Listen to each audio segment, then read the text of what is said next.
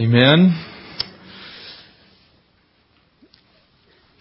I am going to this morning take a chance. And you can ask my wife Connie. I have labored long and hard over what I should do, should not do, what I should say, what I should not say, and how I should approach what I believe is going to be the most important civil decision uh, that we will make as a nation uh, certainly in the rest of my lifetime. And I will confess to you that I have struggled over that. I am also willing to acknowledge that there are differences of opinion, um, but I believe that what I am about to share with you comes from your Bible. And it comes from nowhere else but your Bible. I also recognize at the moment that uh, a pastor of any kind, of any flavor, uh, begins to talk about things that could be deemed political, that he crosses over a great divide which some people have great offense with. If that's you this morning, I apologize in advance. But I cannot nor will I be silent on the issue. I believe that I have a biblical responsibility to speak the truth uh, as we approach the election coming uh, just a week from Tuesday. I also want to put this into a very clear perspective for you. Because as a church, we have a responsibility to present Christ crucified to the world. That is the gospel mission. Amen? And anything that runs contrary to our ability to be able to do that, I think we can all agree, no matter where you are politically, that that would hinder the mission of the gospel that if we in fact cross over civilly to a place where we can no longer pull out our Bibles and speak from it categorically to the issues that address our society and the way we live, that ultimately it is the gospel that is in danger. It is the ability to speak the gospel message that I believe ultimately becomes endangered. And that is why I'm going to speak this morning for a few minutes on the issue of the presidential election. I had decided not to. You can again ask Connie. I thought, well, I'll just make up some kind of flyer, I'll pass it out, but that would be the chicken way out, quite frankly. That would be me saying, you know what, I don't want to deal with the emails, I don't want to, you know, be accused of being too political. And what it came down to was a verse or two that I want you to read with me. Turn to Proverbs chapter 6. We're going to read from verse 16 to verse 19. Proverbs 6, verse 16. We'll begin down to verse 19. Six things the Lord hates. How much blessing do you think God is going to pour out upon a nation if that nation takes upon itself the building of a political structure that is in essence built upon the very things that God hates. And I say to you that we cannot expect God to bless our country if we build our country upon things which God hates. The reason I'm saying this to you is I think some Christians want to divest themselves from all things political because they think that political and spiritual do not belong together. And I say to you, you cannot separate what you believe from how you act as a citizen. And if you can, I question whether you actually believe or not. And if you can believe something on Sunday and not act on it on Monday, shame on you. Six things the Lord hates. Yes, seven are an abomination to him. A proud look. Boastfully stating that we know better than God. A lying tongue the inability to speak the truth and to do everything for political motivation sake would be another way to look at it. Some other reason than the truth being brought forth. Notice the third thing. Hands that shed innocent blood. There is no more innocent blood than the life of a child that's still in the womb of the mother. A heart that devises wicked plans. Now, I don't know about you and wickedness, but I believe my Bible is very descriptive about what wickedness looks like. And I believe that among those most wicked things is all sexual immorality of every flavor, including passing out condoms to high school girls, including mandating birth control as a matter of normality so that we can be as sexually immoral as we please. Feet that are swift in running to evil.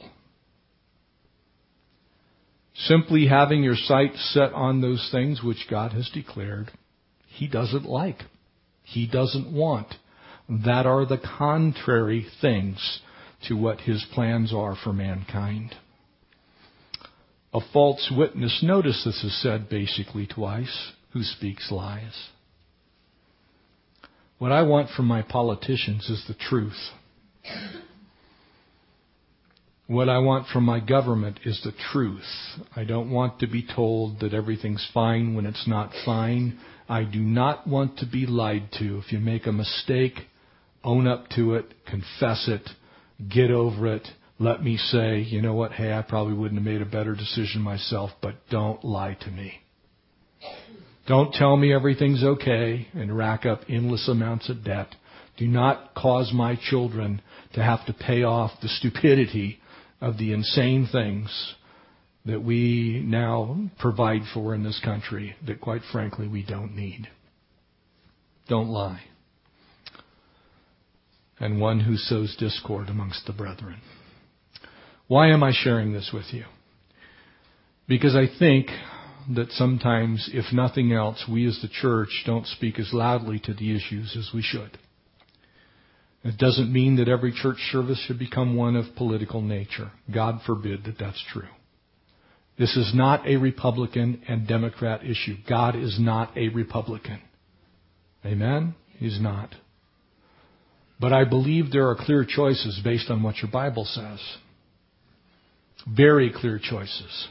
This is not Fox versus MSNBC. Okay? It's not. This is not O'Reilly versus Matthews. Okay? It is not. frankly, I can't stand Rush Limbaugh. He, I despise him. Okay? And he's as right as you can possibly be. He makes my skin crawl. I don't like the way he puts forth things. It is mostly offensive, even if he's right. It's not what I'm here to tell you this morning. But what I am here to tell you is what your Bible says. You have three options a week from Tuesday. One is don't vote. It's an option, isn't it? A lot of Christians do that. Well, we have 50. You realize that California has almost double the electoral votes of any other state?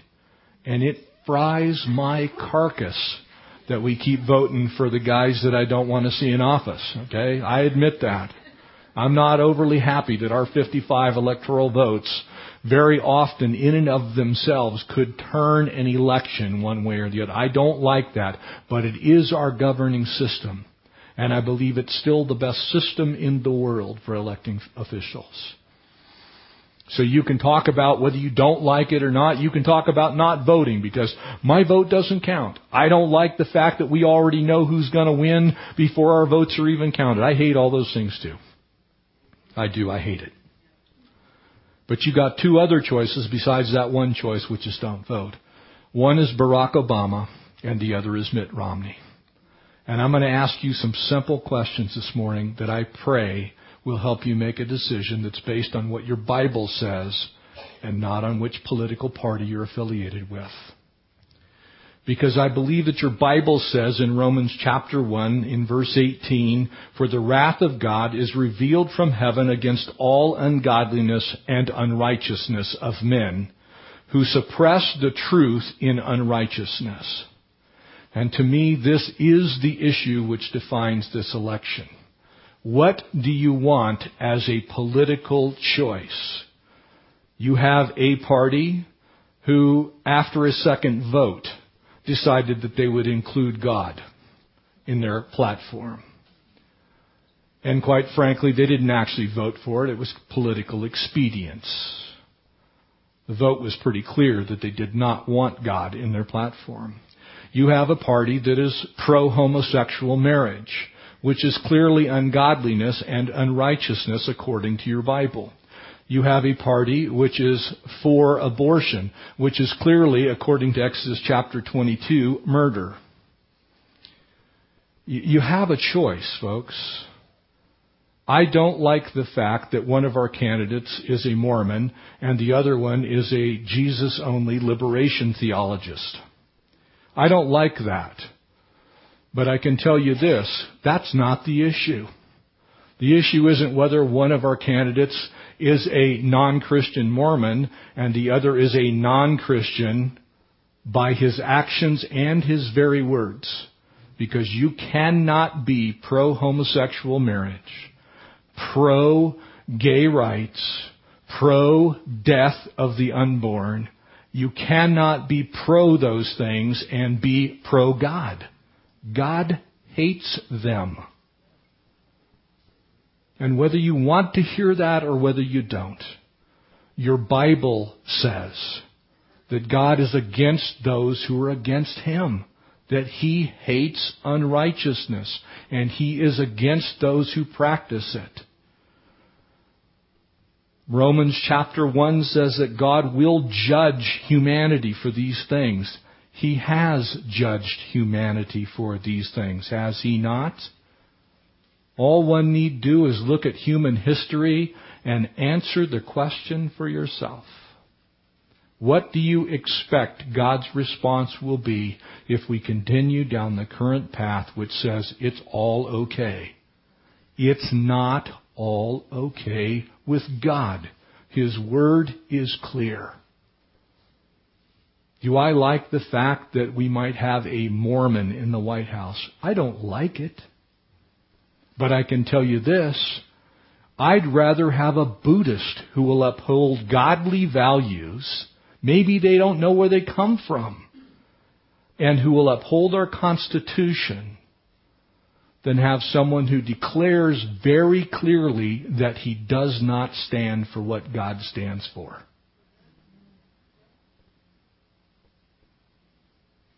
So when we think of these things, how should we think?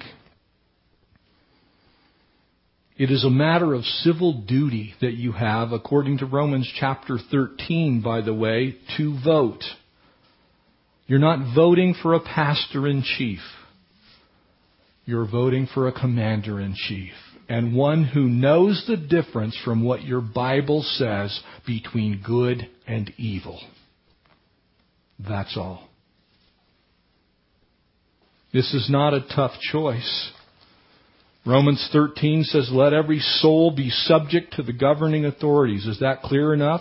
So is option one not voting even an option? The answer is no, unless you're not very bright. Why do I say that? Because you're going to be subject to the governing authorities whether you vote for them or not. And so you have a choice in this country to vote for that governing authority. Do you not want the most clearly biblically oriented person that you possibly can have. I share with you that I do not believe that either presidential candidate is a Christian. I don't believe either one of them has a biblical sense of what it means to be a Christian. But I can tell you there is a vast difference between the morality of the two men that we have to choose from. And there is a vast difference between how that morality lines up with Scripture. And so, it does get quite a bit more clear than I think a lot of people want it to be. Family of God, Article 7 of the United States Constitution clearly states that there is no religious test for the office of president.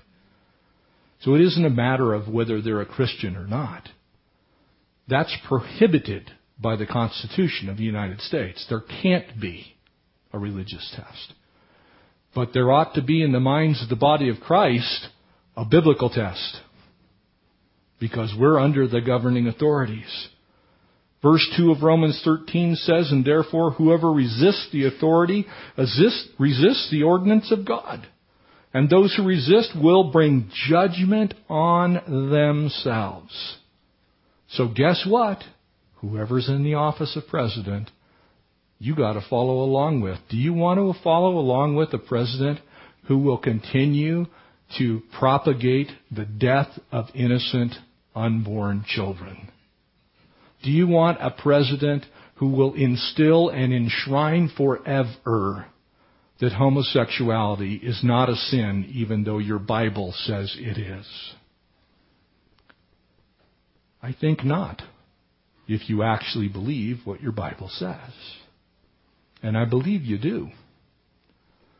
So the choice does become clear. We need a pro biblical family model in our president. That's what we need. God invented marriage, not our government. God invented marriage. And He defined it between a man and a woman.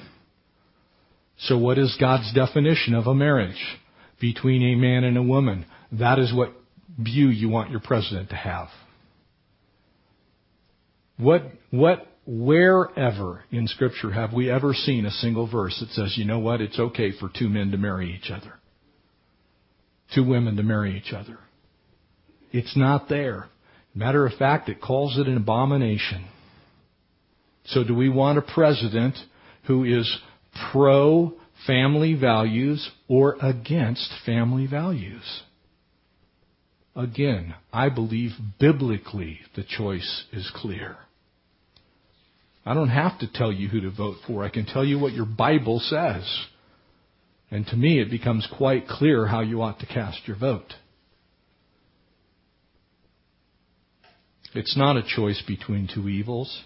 It's a choice between a biblical set of values and an unbiblical set of values.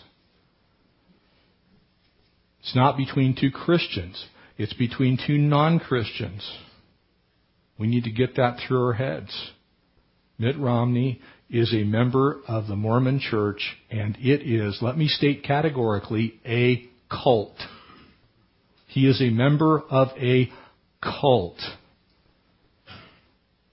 But we're not voting for someone who is going to sit in the White House and dictate what we're going to do here on Sunday morning. The moment he does that, every church in America will rise up and call their congressman and call their senator, and I guarantee you it'll be over in a hurry.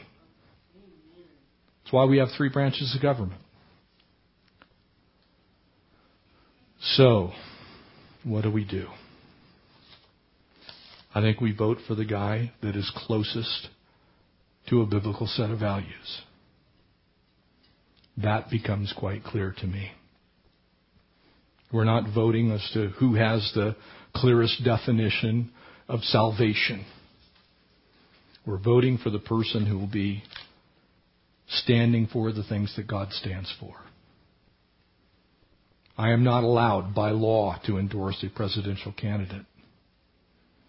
But I can tell you that in my view, there's only one choice. You make that decision. Who's pro life? Who's against abortion? Who is for those things which God stands for in a very major way? The things that Scripture plainly says this is what God thinks. I'm not talking about the peripheral issues. I'm talking about the big issues. Family of God, we got to stop telling our kids that it's okay to experiment sexually until they find out the person they're sexually compatible with. We got to stop it, and we need to stop it now. It's killing our children. We need to stem the tide of sin that has produced a nation that can't even discern what a family looks like anymore. God defined family.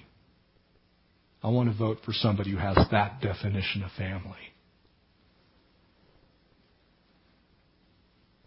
I want to end with this. I will tell you, I have had arguments and we have had people leave this church because I have, in essence, said, well, you know, at least Mitt Romney is. Barack Obama is not. I realize that. I acknowledge that some of you may not like what I'm doing right now. But I can tell you this. There is, in the matter of logic, what's known as a genetic fallacy. And in the matter of logic, it is this. A genetic fallacy is one that overlooks the obvious, or excuse me, it adheres to the obvious, and does not look at the substantive argument. The substantive argument is the real things that matter. The obvious is Mitt Romney is a Mormon. Barack Obama happens to be black. Those are obvious things.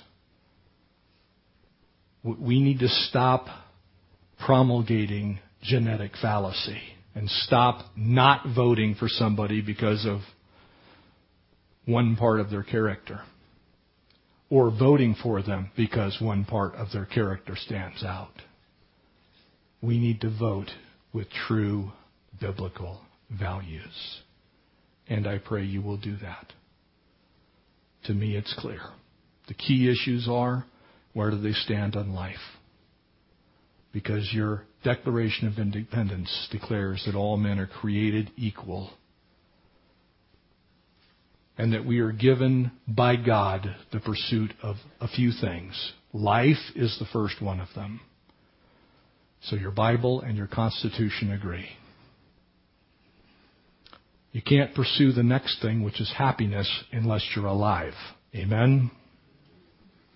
Pretty clear. So don't say on one hand that I'm not going to vote for so and so because he is this, when the bigger issue is where do they stand on life? Where do they stand on the issue of marriage? Where do they stand on the place of government? Where do they stand on the protection of the innocent? Those are the issues. Where do they stand on the economy? Because debt, your Bible says, is for no one. Neither a borrower nor a lender be. Do not become slave to the debtor. Easy issues, family. I pray you will take those things to the voting booth and that you will vote biblical values. Amen?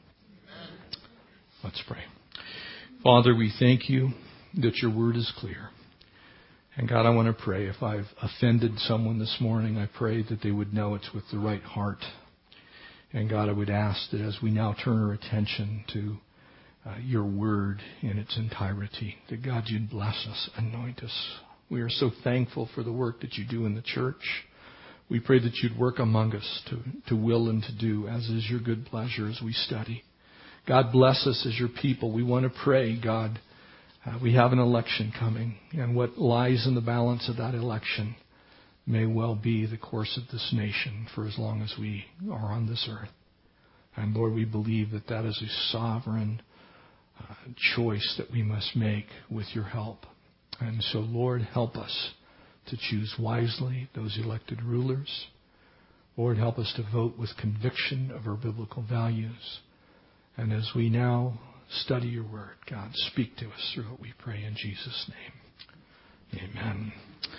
1 Corinthians 12, verse 12. For as the body is one and has many members, but so also the members of that one body, being many, are one body. And so also is Christ. For by one Spirit we're baptized into the one body, whether Jews or Greeks, whether slaves or free, for all have been made to drink from the same Spirit. And so Paul now goes on to continue this thought process of, of spiritual giftedness.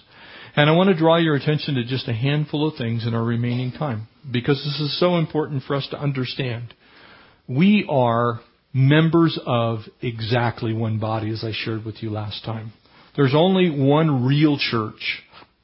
That one real church is made up of Methodists and Episcopalians and Calvary Chapel folks and Baptists and unaffiliated people and non-denominational people and people who just flat love Jesus. Amen?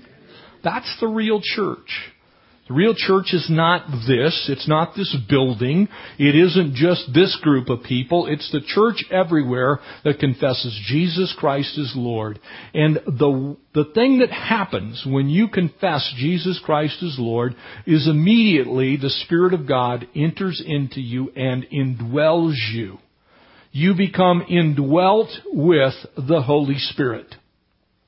And because of that, there's really only one set of rules and regulations. There's only one set of guidelines. They're expressed in all kinds of different ways, many different flavors, so it gives this picture of tremendous diversity and at the same time unity. Amen?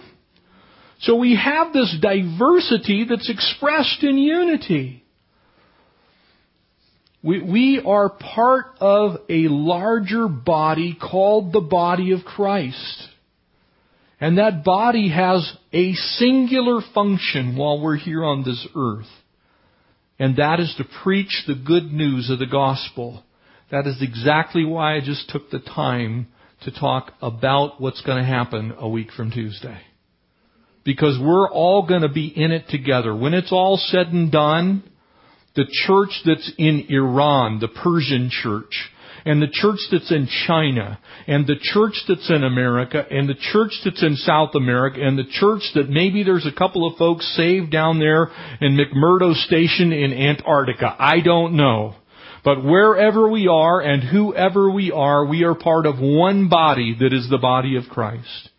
And the same Spirit is in every last one of us. There's not a different Spirit for Baptist. There's not a different spirit for Foursquare folks. There's not a different spirit that uh, dwells in us folks calling ourselves Calvary Chapel. There's one spirit. That spirit has spoken to us by itself and has spoken to us through the Word, which is inspired by the Spirit of God. This is God's inspired Word. It came from God. The Spirit gives it life and it moves into our bodies, our minds, and we are supposed to be indwelt by that same Spirit. And what's going to happen when we get to chapter 13 is we're going to see how that Spirit is expressed in love. Because an unloving church is not a Spirit-filled church. A church that can have all these other amazing things and yet lack love is not a church that really represents the Lord. It's why I agonized over whether to speak about these political things or not. Because the last thing in the world I wanted to do was come across as unloving or uncaring or that there aren't differences of opinion. Because the spirit that's in me is the same spirit that's in those folks that call themselves Democrats. Same spirit is in the folks that call themselves independents. Same spirit should be in those Republicans. There's only one spirit. When you're talking about the Spirit of God, it is the thing that unites us, not divides us. Amen? We need to understand that in the context with which it's being spoken. Unfortunately, much has been made of the baptism of the Holy Spirit like it's something that we need to be afraid of. And, you know, it's, it, there are, there is much division that occurs in the church over that particular issue, and I don't want to belabor it. I taught on it in our in our series on in the gifts of the Holy Spirit, and I want to encourage you. You can go to the website, you can get the CDs, and, and, and listen to that. So I don't want to take the time this morning to to rehash that. But in essence, there is a spirit that is in you. Subsequent to that, there is a spirit that is in the world. These are expressed in three tenses of the Greek phrase to be. And so there is a spirit that is in the believer. That is the Spirit of God. There is a spirit that is in the world, also the Spirit of God, convicting of sin, convicting of righteousness, moving about, showing people uh, the way that is, is the path to, to the Lord. And then there is a third sense in which the Spirit is available to us. And that is the empowering work of the Holy Spirit. The Holy Spirit that infills you. Because I don't know about you, I get empty every once in a while. And I'm praying and I'm seeking God. And I love the Lord and I want to be used by God. But I, I think if, if you're honest, I know I will be honest with you. There are times when I'm like, Lord, I don't have anything left. I need more of you and less of me. And I pray for that infilling. That is a different work. I, I had the Spirit in me at salvation. I have the Spirit around me in the world, and I also need the Spirit to fill me up so I can go do what God's called me to do. And that really is the simplest way to understand the work of the Spirit that Paul is speaking about here. And so he begins to now uh, illuminate this very quickly for us. You, you see, because if we have unity without diversity, all that does is make uniformity. Amen? All of a sudden everybody's just the same. It's why socialism doesn't work. It's why communism doesn't work. You, you need all that diversity. You, you have to have people with different gifts using those gifts. Doesn't make those gifts better. It just makes them part of God's plan. Are there gifts that Scripture says are the more desirable ones? Yes. But that's for us to, to sit there and look at and go, God, I want to be used in a greater way. I'm not, uh, I call it holy dissatisfaction. I pray that each of you has a little bit of holy dissatisfaction. That you look at your life and say, you know what, I could grow in that area. I could be used in a greater way here.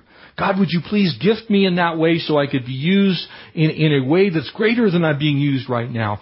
That is that infilling of the Spirit coming upon you and saying, you know what, Jeff? Okay, you were doing that, but now I would like you to do this, and so here's some more of my Spirit.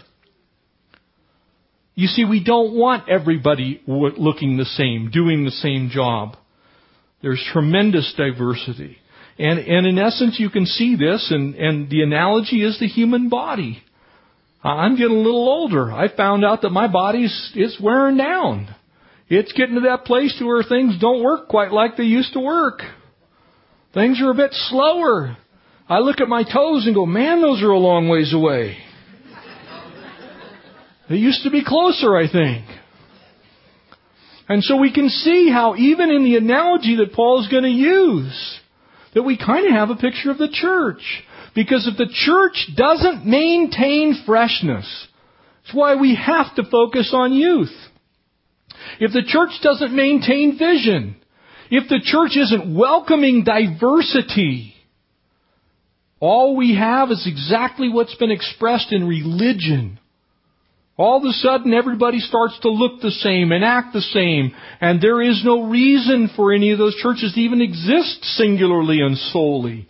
Because you could go to one and be exactly like the other. That's not God's plan. God's plan is for diversity. We are different. I can tell you this church is different than the, the Calvary Chapel that is in Kailua Kona. It's different. We're different. We're better.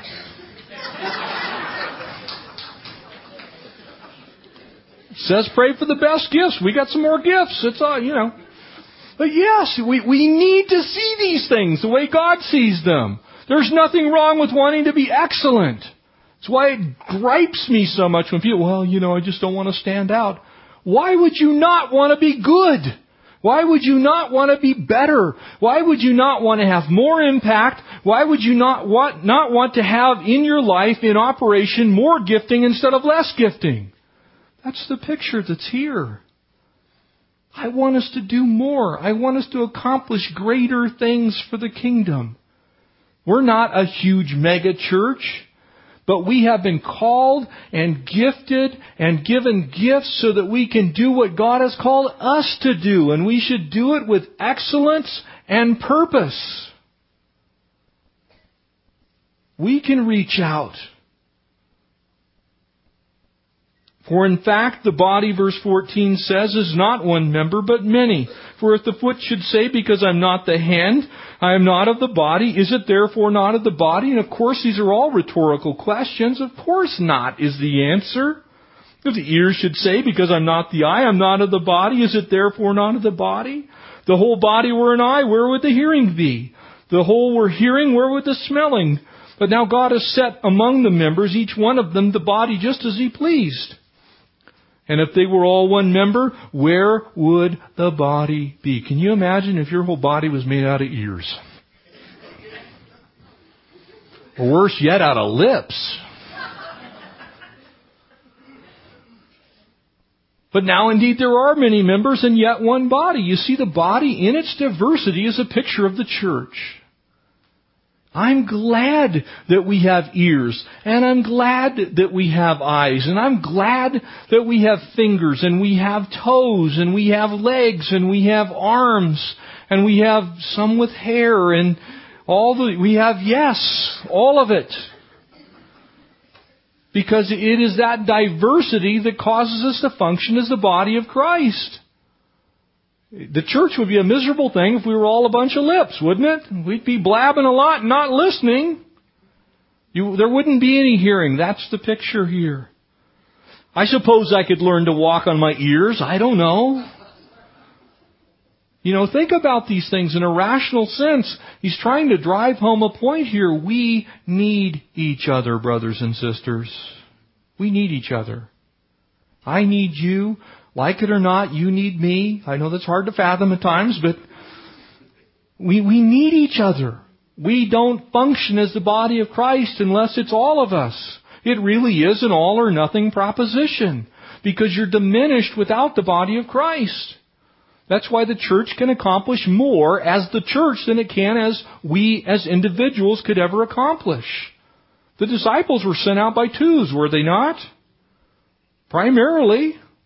They then founded the church. They didn't go found a bunch of monastic people sitting in a cave somewhere getting holy. They founded the church with all of its lumps and bumps and bruises and pimples and boils and whatever else thing you want to say about it. With all of the things that are not so good. The church is still better as the church than it is as one person sitting in a cave somewhere. We need to remember that. Yeah, we get on each other's nerves. Yes, your pastor occasionally says something you don't like. But you know what? I have a gift you don't have. And I'm going to have to answer to God one day for that gift and how I use it. And so I want to use my gift and you should want to use yours. Maybe you have some of the gifts I have. Are you using them? Are you serving the Lord through the gifts that God's given you? You probably saw our resource table going in out there. It's going to be a place for you couples to stand and greet people after service and talk about what's going on in the church. Are you using the gifts that God's given you? Because we need you. We need you to help with the housekeeping things. We need you to help with the hospitality stuff. We need you to help in children's ministry. We need you to be out there for trunk or treat. We need you in our community telling people about Jesus because He is the way and the truth and the life. Amen? That's what the body does. For the eye, he goes on to say, you see, is our hope as a family is that that unity that we promote helps us discover, to discover this dependence. And the eye cannot say to the hand, I have no need of you, nor can the head to the feet, I have no need of you. No, much rather those members of the body which seem weaker are necessary. And it's so true. I mean, I don't think you guys even know what your spleen does. But try living without one. It's like you ever have a ruptured appendix. You're going to know in a hurry. Your appendix has a purpose. It may be evil, but it's got, your appendix has a purpose. There's things that, that you don't see behind the scenes that happen, that are part of the body. And those members of the body, which we think to be less honorable, and obviously he's talking about our private parts. Those we bestow upon greater honor, and our unpresentable parts have greater modesty. We take a lot of time and effort to cover ourselves up, don't we? What he's saying is, is the body's like that. Love covers a multitude of sin, folks. We don't go around exposing the weaknesses of the body. We go around lovingly working to see to it that the body functions. We take the time and the effort and the energy to love people without qualification. There are some people that you think, man, I don't know what their purpose is. I've thought that, okay? I'll just be honest. It's like, Lord, I know he or she's a blessing. I just don't know what kind of blessing it is. I suppose it's some kind of blessing. I just don't know what that blessing is. There are parts of the body you go, man, I hope that isn't how people get their impression of what the church is. But you know what? That just means that we have some work to do. We have some ministry to do. We have some love to bestow. You see, our unpresentable parts have greater modesty, but our presentable parts have no need. But God, who composed the body, having given greater honor to that part which lacks it, that there should be no schism in the body, but that the members should have the same care one for another. And if one member gets this, one member suffers, then all members suffer with it. If one member is honored, then all are honored with it. That's the way the body functions. We need to care about the least among us. We need, we need to be looking out for each other because we aren't going to do well without each other. We're not going to prosper for the kingdom without each other. Oh, we'll accomplish some things, but we won't accomplish the big things. And furthermore, we won't give glory to the Lord as we should unless we're doing what the body should do. And I pray we learn this. I pray I learn it. There are times when I'm guilty of, you know, I, I'm selectively picking the parts. I, I often have wondered what, what a body would actually look like if I assembled it. It'd probably have 19 arms, you know, have all kinds of extra hands, probably have 40 eyes, and two ears. I think that's enough, you know. You see what I'm saying? From our human perspective, we wouldn't have created what God creates. We'd create it to look like us, what we want. I want to get a lot of things done. Be really fast. I'd have a fast body. We're in Kona. I'm looking. We were there the four days after the Ironman triathlon. We're looking at all these leftover athletes, going, "These people are sick. They're demented." They have so little body fat when you walk by them. It was kind of cool because it sucks the fat right off of you. It's going like a negative body fat. But you know what? They didn't have Jesus. They needed Jesus. Most of them didn't have Jesus. They needed Jesus. So you can have a body that looks good that doesn't do much. Amen. That's why Paul said bodily exercise profits little. Didn't say it doesn't profit some, it just profits little. It does a little bit for you. So, how should we care for each other? We'll end with this. Now you are the body of Christ and members individually. This is it. He, he's now, he's given us this analogy. Now he's saying you, us, we. You are the body of Christ. You're members individually. And God has appointed these in the church, and He talks about all these things apostles and prophets and teachers, miracles and gifts of healings and helps and administrations and varieties of tongues. And then He says, Are all apostles? Are all prophets? Are all teachers? All workers of miracles? Do you all have the gift of healings? All speak with tongues? Do all interpret? The answer, of course, is no. But we got some of those gifts. And people that have those gifts should use those gifts for the body. And everybody, it says, should desire earnestly the best gifts. Whatever gifts God wants for you, desire all of it. One of the best prayers you can ever pray is, Lord, give me everything you want and nothing I don't need. Lord, give me everything you want and nothing I don't need. If you want to make me a toe, make me a toe. If You want to make me an ear, make me an ear. If you want to make me a mouthpiece, make me a mouthpiece.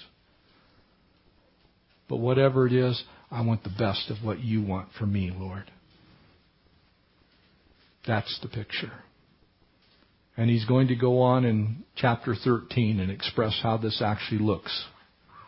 What the result of a well functioning body actually is. It's one of the most beautiful chapters in the entire Bible. We'll get to that next time. And yet I will show you it ends in verse 31 a more excellent way. And of course, that way is the way of agape. It's the way of love. I am blessed to be your pastor. I am blessed to be a part of this church. I'm thankful for this body. I'm stunned at the things that we are able to accomplish. I know we can do more, and I know God wants to use us in greater ways. And so be in prayer. Ask God what is your part. And when He tells you, do it with everything you got. Amen? Let's pray. Father, we thank you for the gift of the body of Christ. And, and Lord, I pray, we pray. We ask God that you would give us those greatest gifts, Lord. Give us the best gifts. The ones that you know uh, are the ones you've planned for us, that you want to use in a, in a way in us that uh, you've designed us for. Lord, you, you love our individuality and our uniqueness. And you want to use those uniquenesses for your kingdom. And so, God, we submit ourselves to the work of your Spirit. Lord, we thank you that you come into us at salvation, that you come upon us as we walk in this world. And Lord, we pray that you would now fill us for good works, for fruit, Lord, for that work that you've called us to as we await your return. We love you, Lord. We thank you, Lord. I thank you for this body. We thank you for the church around the world, Lord. We pray that you would cause us to, to bond together in unity so that the world would know that there's a God who loves them. We bless you. We thank you. We pray all this in the precious name of Christ Jesus our Lord. Amen.